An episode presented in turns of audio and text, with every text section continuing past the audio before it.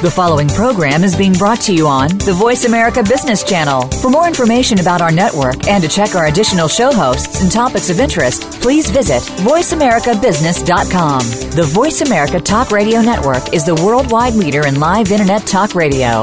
Visit VoiceAmerica.com. The views and ideas expressed on the following program are strictly those of the host or guests and do not necessarily reflect the views and ideas held by the Voice America Talk Radio Network, its staff, and management.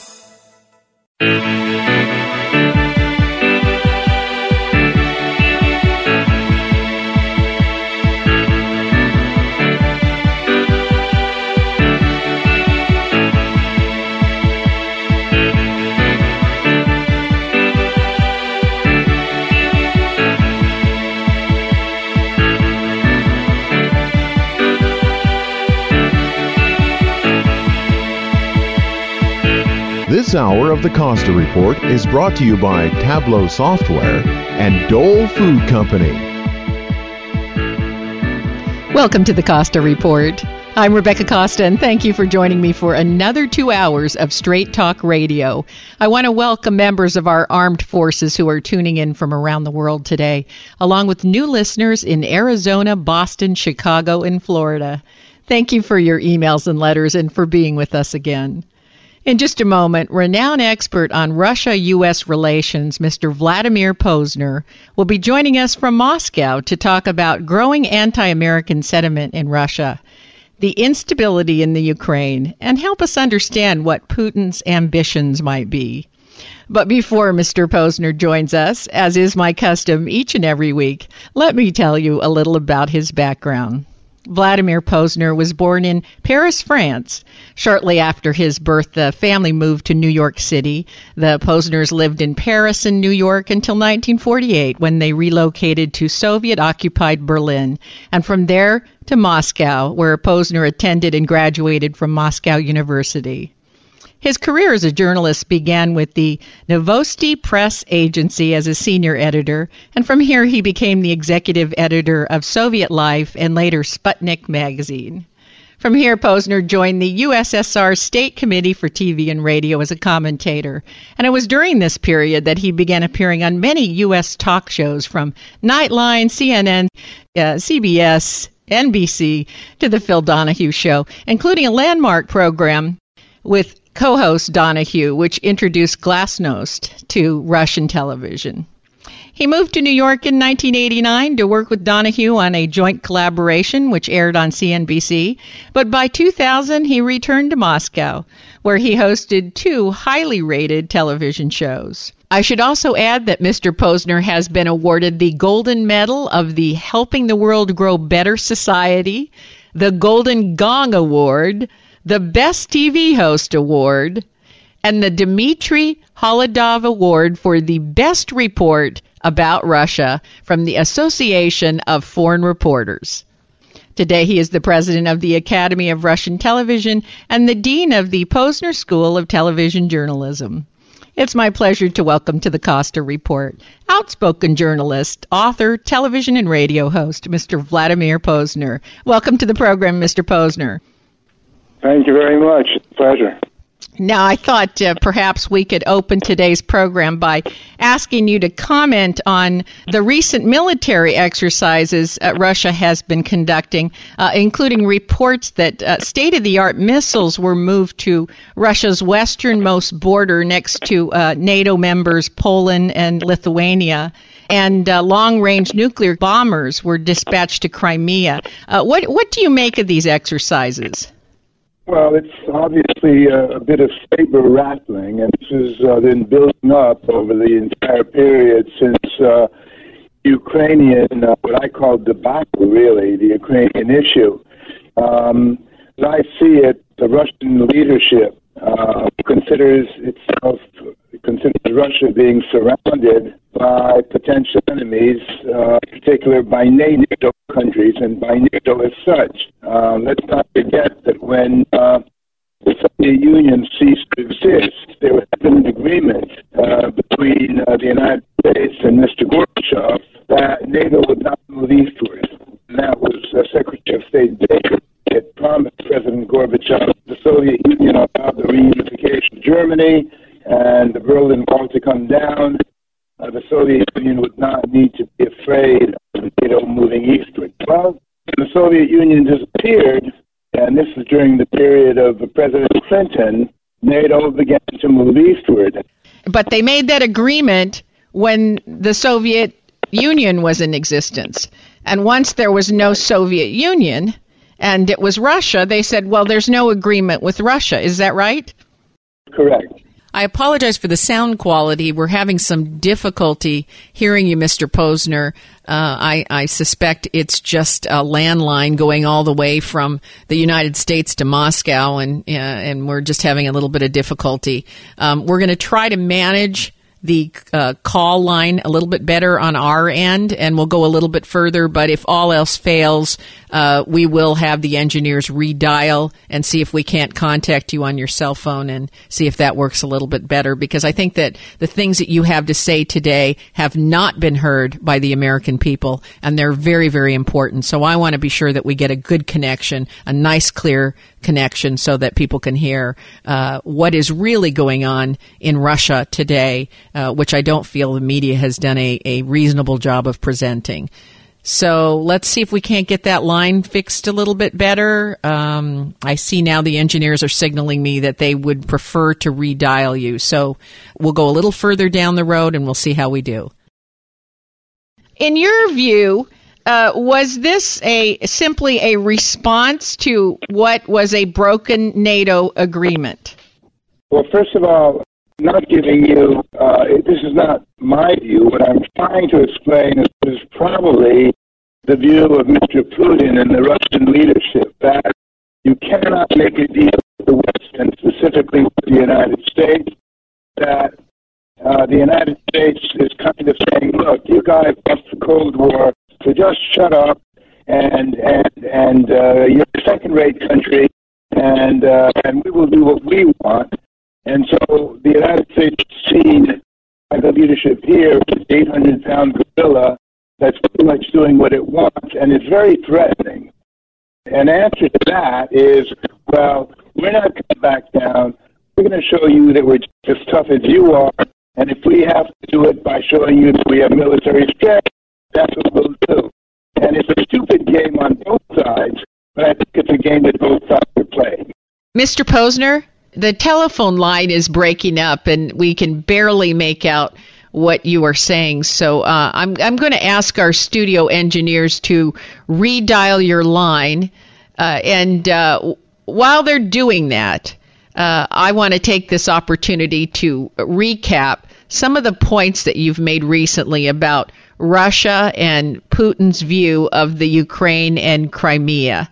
Um, for example, you've made the point that Russia sees NATO as a threat, and under no circumstances would they allow NATO forces or weapons into the Ukraine uh, for the exact same reasons that the U.S. could not allow Soviet missiles in Cuba. Uh, and the fact that Crimea had been given to the Ukraine by Khrushchev at a time when both countries were under the rule of the Soviet Union, so it, it really didn't matter.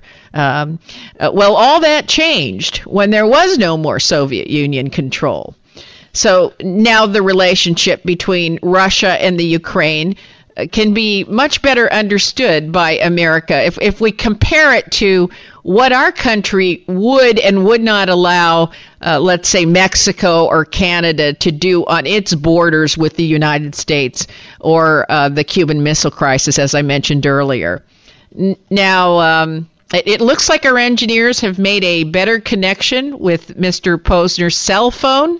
Uh, his cell phone, which they are telling me is better than the Russian telephone land service. So we're going to find out in just a few minutes if that's true. We'll, we'll take a short commercial break.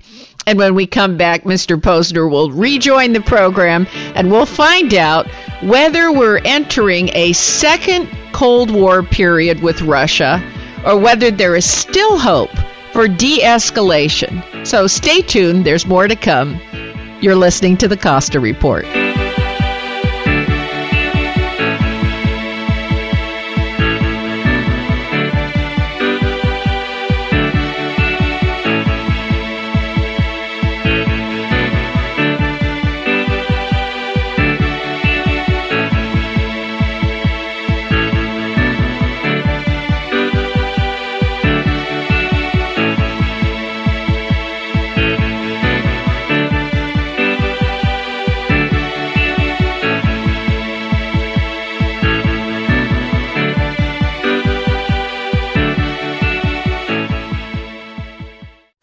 Love creating salads as much as you enjoy eating them?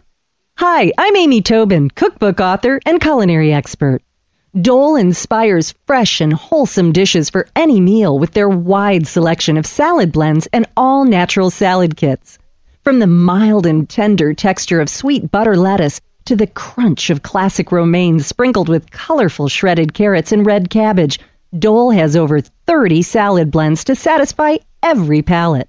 If you're looking for the ultimate in convenience, try Dole's unique salad kit combinations that include farm fresh lettuces and vegetables, mouth watering all natural toppings, and specially made dressings. It's all you need to make a distinctively delicious salad. The possibilities are endless. Visit www.dolesalads.com for recipes and other ideas to feed your culinary imagination. If you're wondering what to do with all that data you're creating, do I have an offer for you? Tableau is drag and drop software that people of any skill level can use to analyze and turn data into something actionable. That's right, I said actionable. And isn't that what all that data is for? With Tableau, you can connect to any data in virtually any format and visualize it on the fly. Databases, spreadsheets, even big data sources are instantly combined into usable charts, graphs, reports, and dashboards. People can analyze data and drag and drop at 10 times the speed of a traditional business intelligence system. But the most impressive thing about Tableau is that anyone can use it. And just to prove the point, you can get a free 14 day trial from Tableau just by mentioning you heard this ad. But do it now because this offer won't last. For your free 14 day trial, visit Tableau at T-A-B-L-E-A-U dot com slash Costa. That's tableau.com slash Costa. Tableau software. What's your data trying to tell you? Looking forward to your tax refund? So are identity thieves who steal refunds by filing fraudulent tax returns. Last year alone, they stole more than an estimated $5 billion from hardworking Americans just like you. Once identity thieves get a hold of your tax forms, watch out. They know that virtually all the information they need to steal your identity and even your life savings is right there. Help protect yourself with LifeLock Ultimate Plus. LifeLock Ultimate Plus provides protection for your social security number, bank accounts, investments, even the equity in your home. And while no one can stop all identity theft and nobody can monitor every single business, LifeLock Ultimate Plus provides their most comprehensive identity theft protection available. If you're filing taxes this year, especially if you're filing online, get LifeLock Ultimate Plus. Visit lifelock.com and use promo code RUSH or call and mention RUSH to save 10%. Call 800-440-4833. 800-440-4833. 800-440-4833. Money can't make you happy, but the lack of it can sure add a lot of stress to your life. Need help with your personal finances? Listen Thursday nights at 7 p.m. to Money Moves. Host Pamela Fugit Hedrick offers one hour of free tips and tools to help you manage your cash flows with her Money Moves. Each Thursday night, she discusses topics like how to prevent a complete personal financial meltdown, how to start a go to fund for emergencies, provide ideas on how to cut back rather than cutting out some of your expenses, how to erase your debt load and financial stressors, how to find funding for your retirement, how the heck do you enroll to use health insurance? No more excuses. Money Moves can answer these questions and so much more. Tune in Money Moves with your host, Pamela Fugit Hedrick, Thursday night from 7 to 8 p.m. to work on your money moves.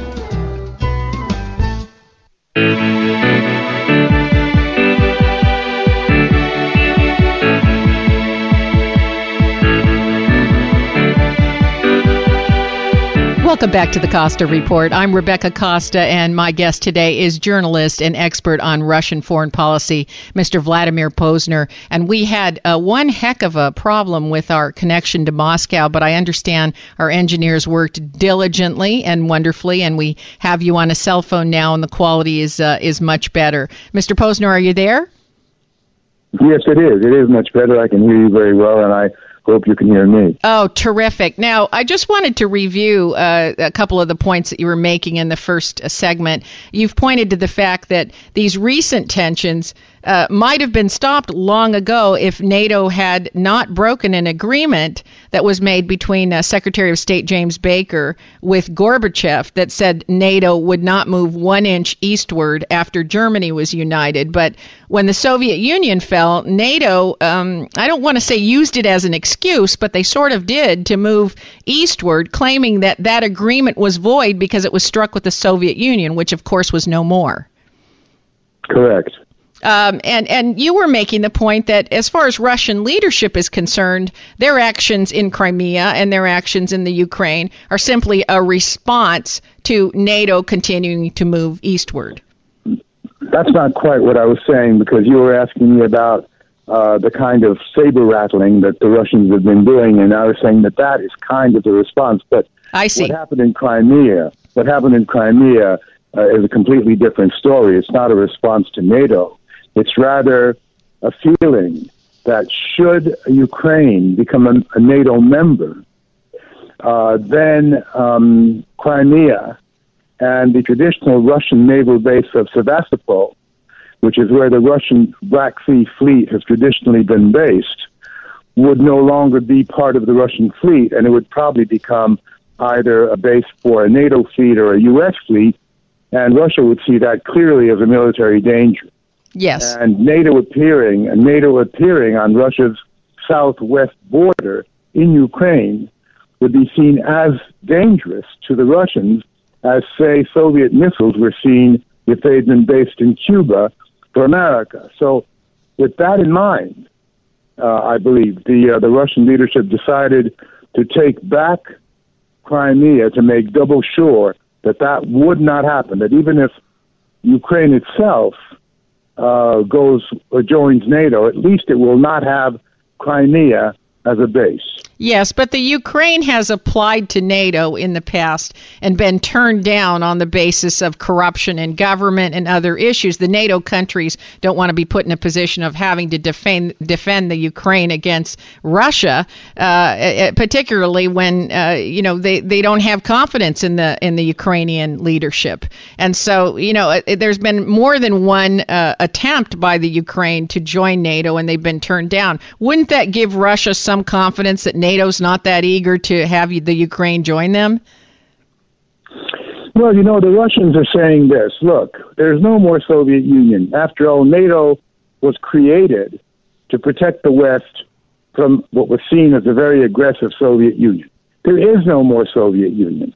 The Warsaw Pact, which was created by the Soviet Union as a, as a military group to face NATO, is no longer existent. So the Russians would ask, why do you need NATO in any case? who are you? Who are you protecting yourself from? If you're telling us that you're protecting yourself from North Korea and Iran, you're taking us for very stupid people. If it's about us, if you're still worried about Russia, then come out and say so, and don't play games with us. Because when you when you take in countries like uh, Romania, uh, Hungary, uh, the Czech Republic, uh, Poland, uh, and the Baltics, Lithuania, Latvia, and and uh, Estonia. By the way, Estonia and Latvia are on Russia's border. Yes. Then the Russians begin getting a little bit nervous. They're saying, "Well, why is this going on?" And there really is no clear answer at all, except if the answer is, "Well, we don't trust you guys.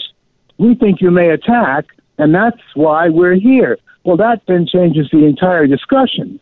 But what we're told is that that's not the case at all. So there's, I think that there's a lot of justified suspicion on the Russian side. Absolutely. Now, now you've made the point that from a historical perspective, the Crimea belonged to Russia for 200 years, and uh, Nikita Khrushchev gave Crimea to the Ukraine.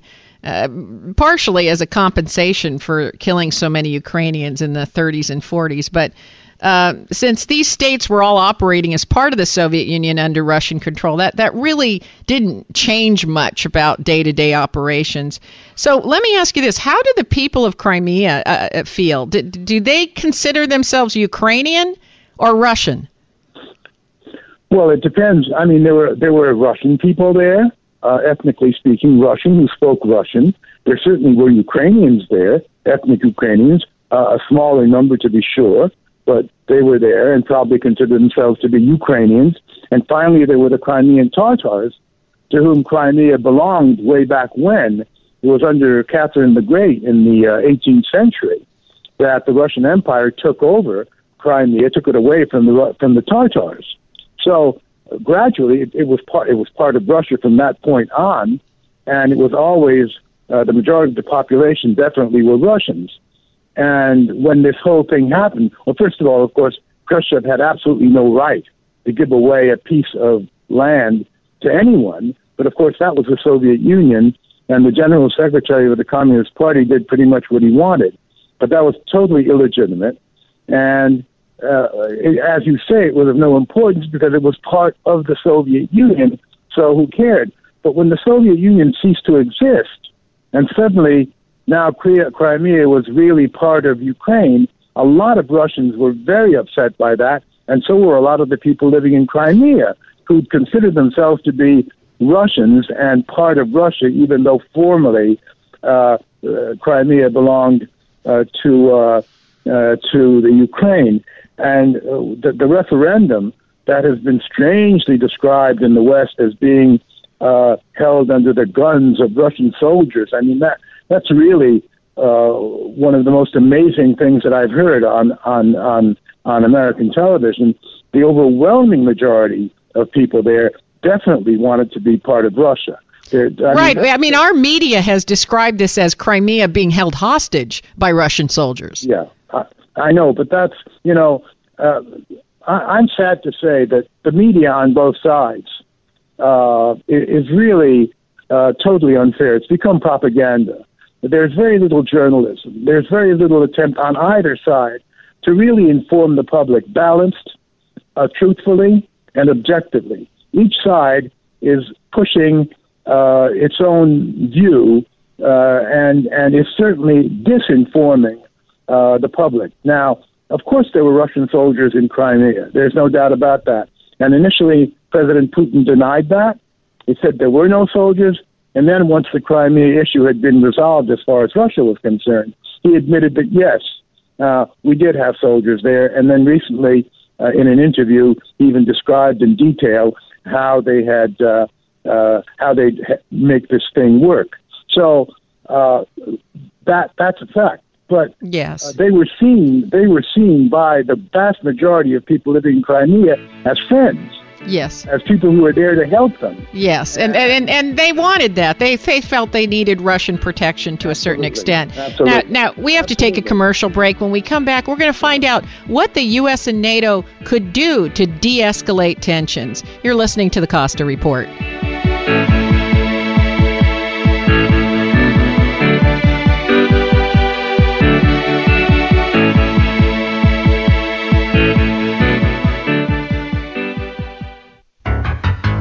Have you checked out the Costa Report blog yet?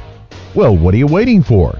There's no quicker way to find out what newsmakers are saying than the Costa Report blog at RebeccaCosta.com. It's where the former CEO of Apple and PepsiCo, John Sculley, predicts where the next tech breakthroughs are going to come from. And also where Trent Lott explains why a GOP reversal of the Senate nuclear option will signal real change in our nation's capital. And the Costa Report blog is where you'll discover why Alan Dershowitz is worried that ISIS is adopting Hamas like tactics. You'll find all this and more at the Costa Report blog. A new blog is posted every week, and they're short, pithy, and tell the unvarnished truth. Just go to RebeccaCosta.com to get the latest blog. That's RebeccaCosta.com. And while you're there, be sure to register for updates and breaking news. The Costa Report blog bringing you the news the big networks don't and won't. Happy Easter from Lula's Chocolates. Everyone likes to find their Easter basket filled with love. This Easter, let Lula's Chocolates help you find just the right thing to make your basket pop. Try our chocolate covered marshmallow eggs and bunnies for the kids. Oh, and for you big kids, sea salt caramels, truffles, almond toffee, and Aloha Rocky Road. Mmm, so good. Visit Lula's at our factory store in Ryan Ranch, our store in the Crossroads Carmel, and our new store in Carmel on Mission between Ocean and 7. Send a premium chocolate gift to friends and family by ordering online at Lula's if you're an artist or want to learn to paint, this message is for you. This coming April, there'll be a worldwide gathering of artists to learn art. paint together outdoors, and experience the largest gathering of artists in the world. And lucky you, it's nearby. Artists are flying in from across the world to be at this giant event for artists. And you lucky dog, you're local, and you don't have to pay for airfare, rental cars, and hotel rooms. If you love to paint beautiful landscapes or want to learn from the world's top art instructors, join us at Monterey Convention Center this April. Look into this event for artists now. It's called the Plein Air Convention. Plein air is a French term for painting outside, like Monet. There are classes for people who have never before painted and classes for experienced painters. Learn from the very best in the world. Want to learn more? Go to paintersconvention.com. Yes, paintersconvention.com. That's paintersconvention.com. This is Mrs. Future from the Dr. Future Show. We have had Etheric Networks for 10 years, and it has always been really a stellar service. There's always a real person there if you have any need to call them. They fix things as quickly as possible. Our service has hardly ever been down, and the service is just great. We live kind of in the middle of nowhere, and there are no other mainstream bandwidth providers where we are. And Etheric is a great service. We're really lucky we have it. Thank you, Etheric Networks. KSCO Residential Special. Residential service up to 10 megabits per second, symmetric. That's up and down for $85 a month and $199 installation. With guaranteed minimum speeds and uptime, unlike our competitors. Etheric Networks. Call 650 399 4200. That's 650 399 4200. Etheric.net. That's E T H E R I C.net. It's always open house at the Mike Young Real Estate Hour, and you are always invited to walk right in and join the discussion. Hello, I am Mike Young, and I love talking real estate with all the experts and with you. So get a jump on the real estate weekend every Friday, 7 p.m. on the Mike Young Real Estate Hour, right here on Listen and Be Heard Radio KSCO. The Mike Young Real Estate Hour is brought to you by Thunderbird Real Estate, Real People Selling Real Estate, by Rick Williams at American Pacific Mortgage, and by Steve Manville at Farmers Insurance. Friday at 7. See you then.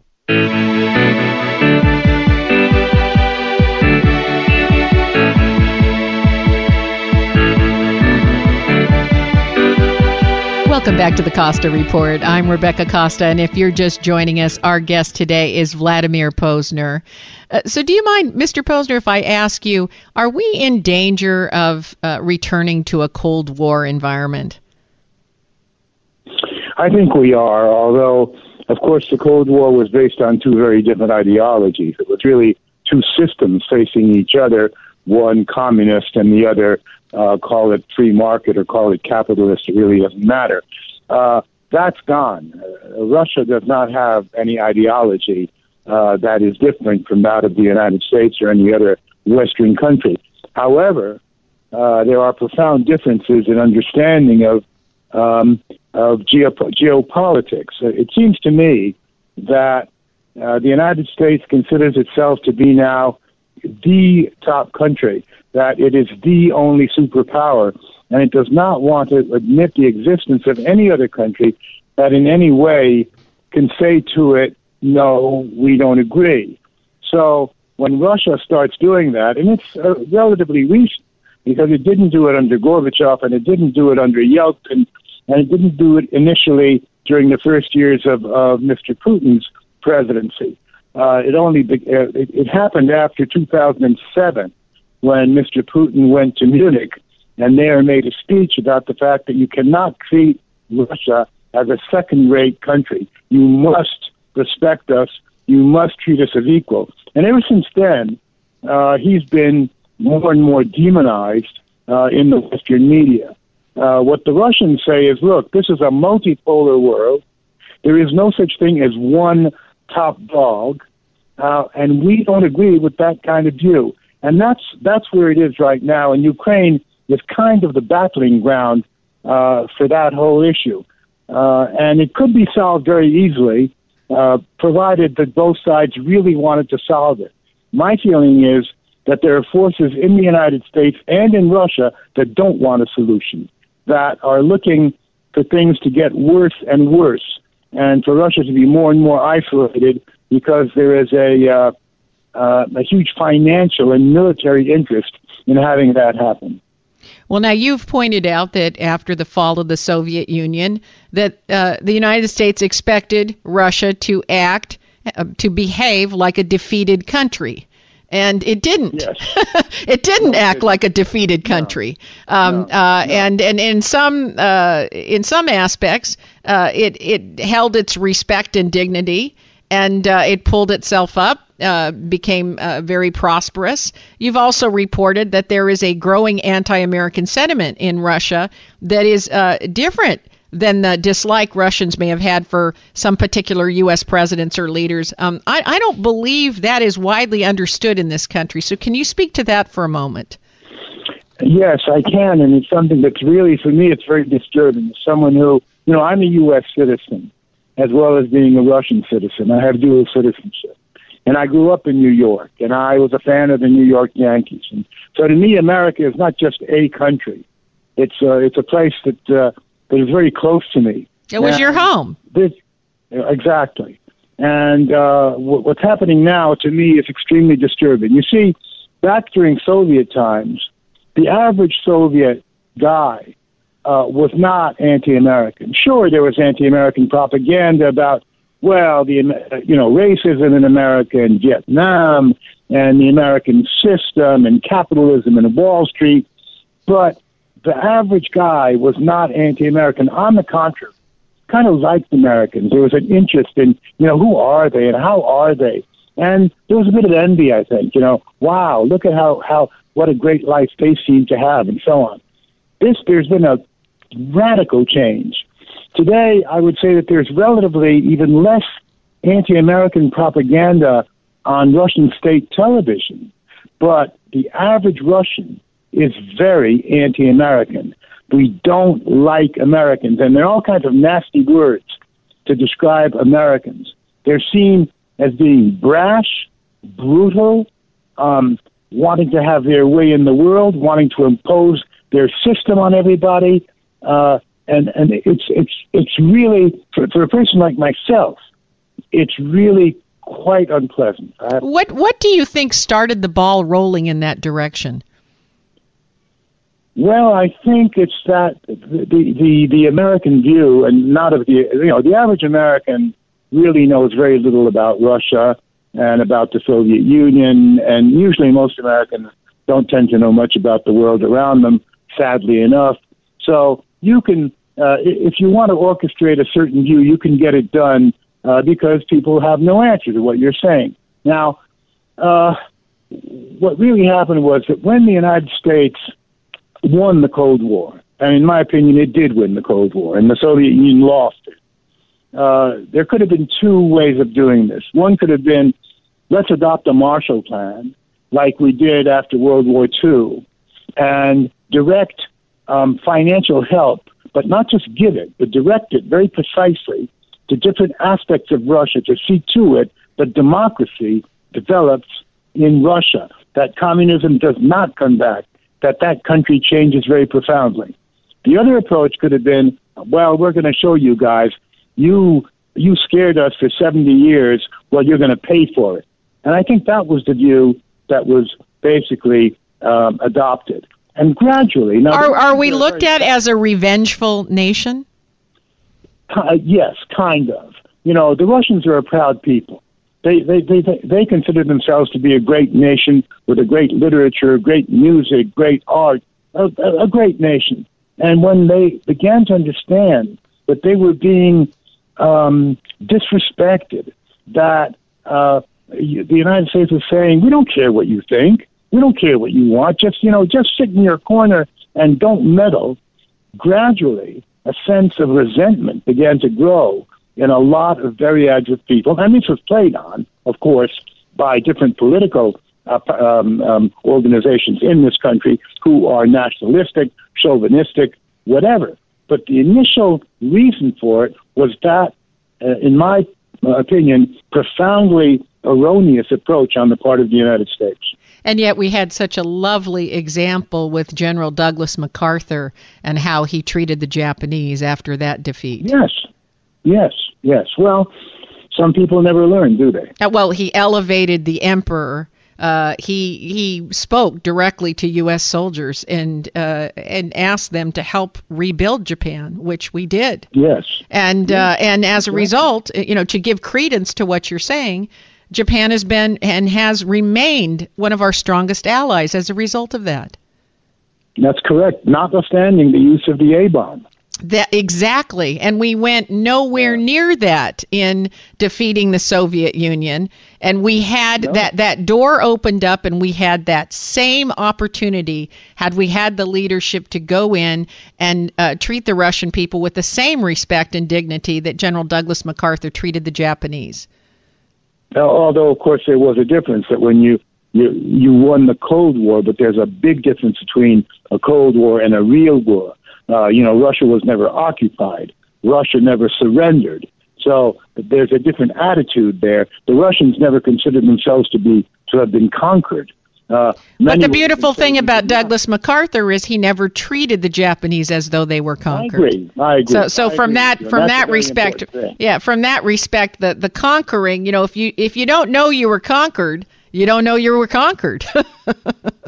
You're absolutely right. So, Yes. so I, I think there was a, a tremendous opportunity there. Um, we're going to have to take another break, but when we come back, I'd really like to talk about a, a wonderful solution that you have proposed, which is that perhaps what the United States needs to do to de escalate the situation is to find a, a common enemy, a, a common cause with the Russians that will allow us to join shoulder to shoulder uh, to battle some, some uh, issue that uh, we both share in common. So we're going to go ahead and take that last break, but stay right where you are. We'll be right back with more from Vladimir Pozner. You're listening to the Costa Report.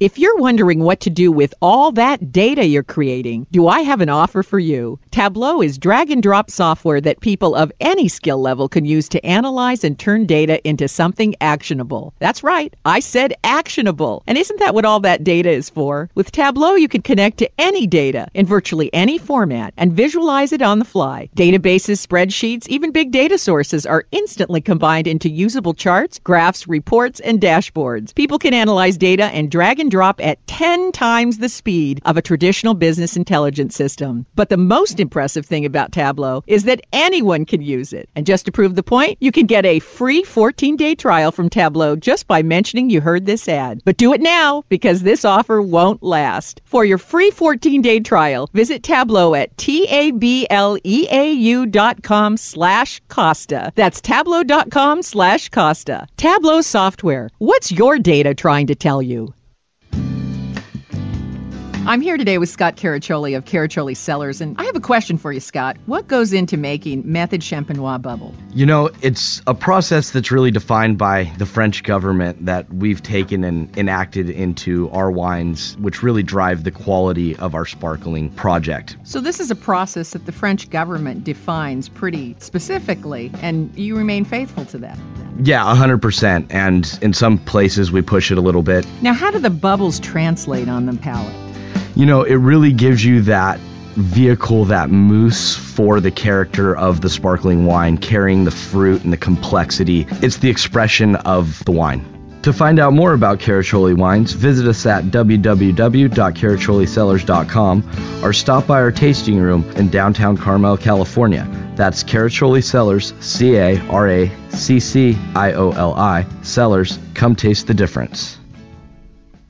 Hi, registered pharmacist Ben Fuchs here. I've been studying healthy bodies for 35 years, and what I've got to tell you may shock and surprise you, but if you listen up it may change your life. Health and Human Services sparked a renewed interest in sun protection, issuing a call to action to prevent skin cancer. And what the good doctor's recommendation for skin cancer protection? Avoid tanning booths and teach your children about sun safety. Folks at HHS also sagely suggest that we build more shades at parks, schools, and other public spaces. Interestingly, no mention is made of the importance of using vitamins, minerals, and essential nutrients, even though according to an article, photo protection through nutrition can make an important contribution to the body's defenses against the effects of the sun. The whole idea of nutritional sunscreens used internally through foods and supplements as well as topically applied products is something you don't hear a lot about in the world of skincare, which is unfortunate because it means many people are going to be relying on toxic sunscreen chemicals and avoidance strategies to protect themselves from solar rays. Vitamin C and E can be particularly helpful as protectants. Both are well-known antioxidants that have internal protective and detoxification properties. Both can provide topical benefits as well. According to a 1996 study, when these two essential vitamins are added to topical sun protection products, they can provide enhanced protection against sunburn. Carotenes found in red colored fruits and veggies can also provide sun protection benefits. Look for them, especially beta carotene in your favorite topical sun products, and make sure you're eating lots of carrots, tomatoes, and sweet potatoes, especially if you plan on spending a lot of time in the sun. Pharmacist Ben here, urging you to go to kscohealth.com to order Beyond Tangy Tangerine, the Healthy Start Pack, and other nutritional supplements that I personally use and recommend. You can purchase these premium quality products at wholesale prices online at kscohealth.com. That's kscohealth.com. I'm the pharmacist that believes that staying healthy and strong is not only about medicine, it's about giving your body the raw materials it needs to do its work. Go to kscohealth.com. Make sure you check out the cool videos too at kscohealth.com. That's kscohealth.com.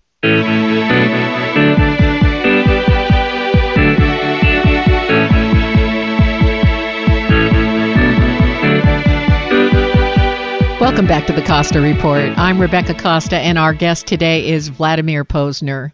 Uh, so, Mr. Pozner, what could the U.S. and its European allies do to encourage Russia to uh, withdraw troops from the Ukraine? I, I believe I read somewhere that you suggested that joining forces with Russia against some common enemy, such as terrorism in the Middle East, might be a more effective strategy than threatening Russia and attempting to uh, ostracize Putin. Well, I think threatening Russia and all of these sanctions, on the contrary, only strengthen Putin's uh, Putin's position. And as long as the majority of Russians support him, and about 86% do, and as long as they feel that they're being mistreated, that what's happening to them is not fair at all, they will continue to support Putin no matter how difficult life may become because of those sanctions. That's something that you should keep in mind point number. So I would say this: um, if there could be some kind of um, guarantee uh, supported by the United States and by the, by the West European countries that Ukraine would not, for the next say 25 years or 30 years, join NATO, very clearly stated, and that um, Ukraine would remain a neutral country for that period. I think that would solve the issue immediately. In addition to that, it is true that both the United States, Western Europe, and Russia have a common foe, and that common foe is terrorism. ISIS is just one particular concrete issue, but there's more than that. And certainly that's something that should bring all of them together, to say nothing about the problem of um, uh, the, um, the ecology, uh, which is a disaster in the world today, climate change, which one country cannot in any way resolve. There are a lot of areas, both military and non military, where Russia and the United States together achieve some really, really important results. Um, so, if, if there were a political will to do it, it could be done. There's no doubt about it. Is there any reason that you know of that NATO could not come out and say, uh, as you're withdrawing Russian troops from the Ukraine, uh, we will also step forward with an agreement to uh, um, not admit the Ukraine? Uh, to NATO. The only reason would be. I mean, why I not say that? Why they're they're not planning to admit the Ukraine anyway. So why not just say it? well, I would say that it would be seen by many as loss of face aha, we're backing down. See, we're doing something the Russians want us to do, and we have to show those Russians that they can't make us do anything. Why is it that every time there's a smart way to approach things, it boils down to loss of face? How did that ever I happen? Wish I, I, I wish I could answer that question, and the only thing I can say, which is not very polite, is because of the stupidity of the people who make those decisions. Because if you don't have, if you don't have the state's quality to be able to stand up and say, "Look, this is wrong. We should change it," and if someone says we're losing face, I don't care because it's the right thing to do. I just don't see the statesmen, the people who have the the uh, the stature to do that kind of thing, which is really a.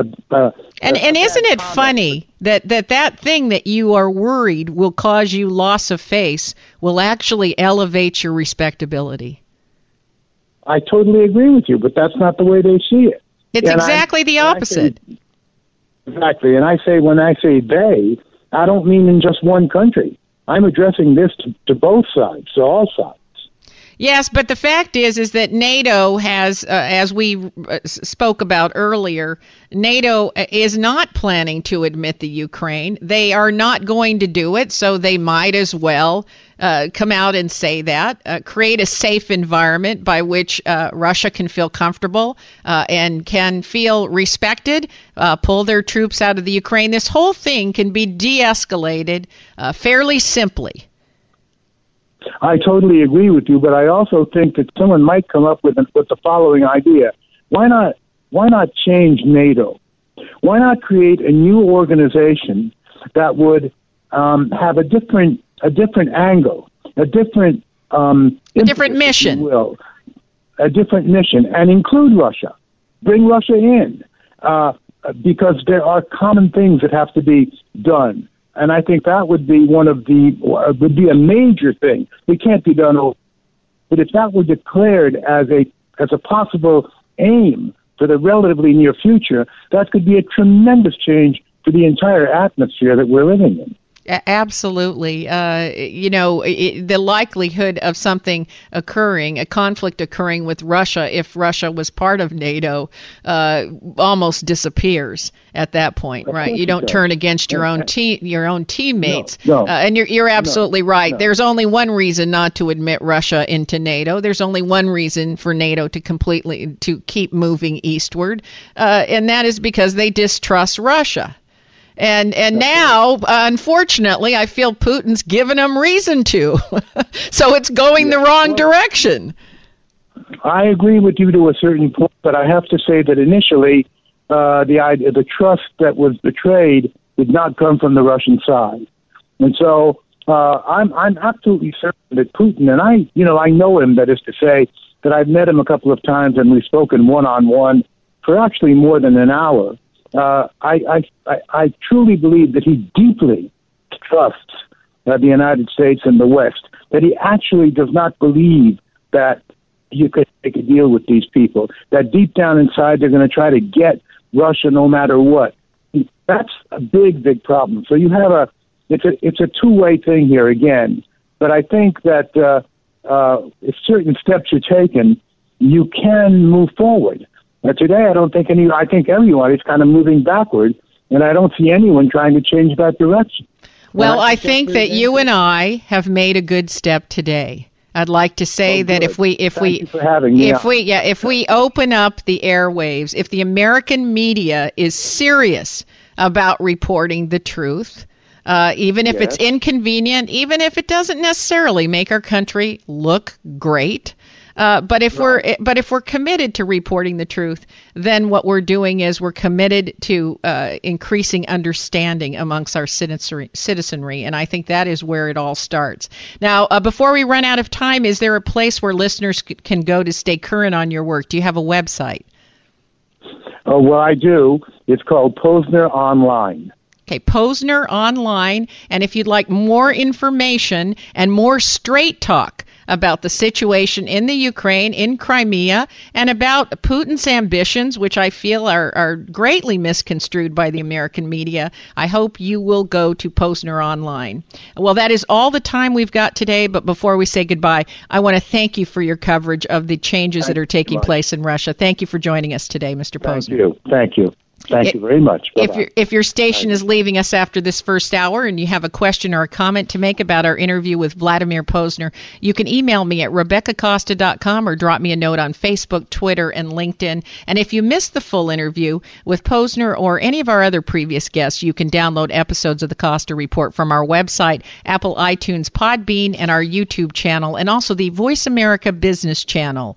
And if you enjoyed our conversation today with Vladimir Pozner and you want to hear more unbiased international news coverage, there's a very easy way that you can keep independent journalism alive in our country. And and the good news is it won't cost you one red cent. The next time you're getting ready to order a book, a CD, an appliance, or, or even a gift from Amazon, please take a short detour over to our website at RebeccaCosta.com first. By clicking on any book on our bookstore website, it'll take you right over to Amazon's main webpage where you can make your, your purchases. And every time you go through our bookstore to make a purchase at Amazon, Amazon contributes a small percentage of your purchases to the Costa Report. If every listener if every listener will take just one minute to go through our bookstore page at RebeccaCosta.com to get to Amazon, then we'll be able to continue to bring you quality journalism the way you remember it. And like I said, it won't cost you one penny.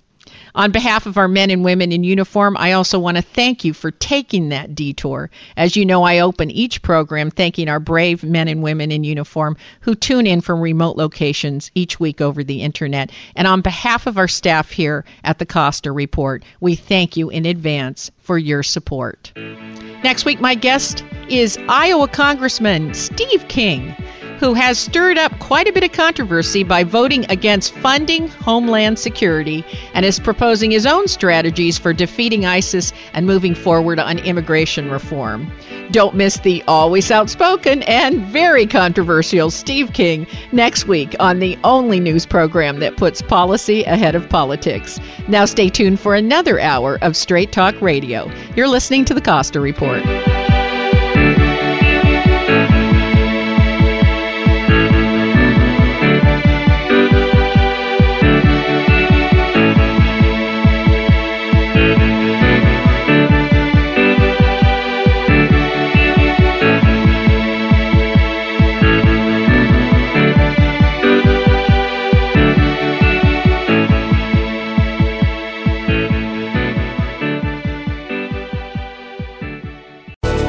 Thanks again for listening to the preceding program brought to you on the Voice America Business Channel. For more information about our network and to check out additional show hosts and topics of interest, please visit voiceamericabusiness.com. The Voice America Talk Radio Network is the worldwide leader in live Internet talk radio. Visit voiceamerica.com. The views and ideas expressed on the preceding program are strictly those of the host or guests and do not necessarily reflect the views and ideas held by the Voice America Talk Radio Network, its staff, and management.